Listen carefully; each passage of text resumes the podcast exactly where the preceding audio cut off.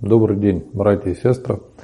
Вопрос, э, который очень часто задают, о том, как нам привести своих детей к Богу. Потому что многие родители после крещения ребенка решают, что надо, чтобы дети были теперь православными. Но при этом совершают самую серьезную ошибку, когда сами не стремятся к тому, чтобы показать детям пример. Потому что дети нас слышат, но при этом всегда копируют в какой-то степени наше поведение и понимают по-своему, слышат нас, но при этом делают так, как мы поступаем.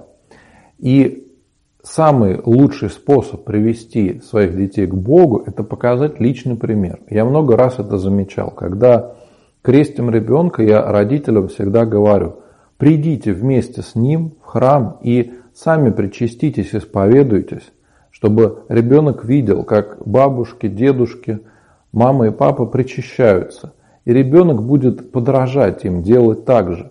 Но если ребенок не видит того, что родители дома молятся, что дома есть иконы, то когда приносят ребенка в храм, он просто-напросто пугается и не понимает, что от него хотят. И вот э, поэтому я хочу пожелать каждому прежде всего помнить, что только личным примером мы можем привести своего ребенка к Богу. Если он будет видеть, что мы сами молимся, что мы сами ходим в храм, то он будет нам подражать.